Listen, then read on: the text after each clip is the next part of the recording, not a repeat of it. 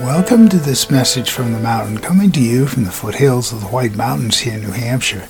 Today's podcast is titled Changing Views. When we first built our home, we had a wonderful, commanding view of the mountain range across the valley. But over time, trees have grown, not only on our side of the road, but across the road, so that now really is, even in the wintertime, not a very perfect view. We have it when we go up the mountain higher, but it's not the same as it was before. And I fortunately have a painting that my wife did for me, I think our first Christmas here, which was a view from our house.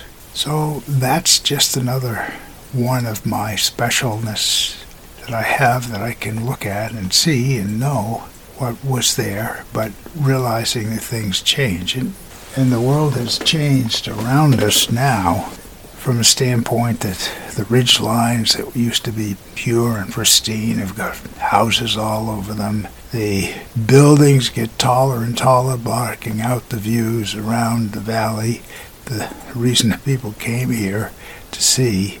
So it's not only the view that we have of landscape, the view of life keeps changing too. It's constantly changing. It's how we make the adjustments to everything that's taking place.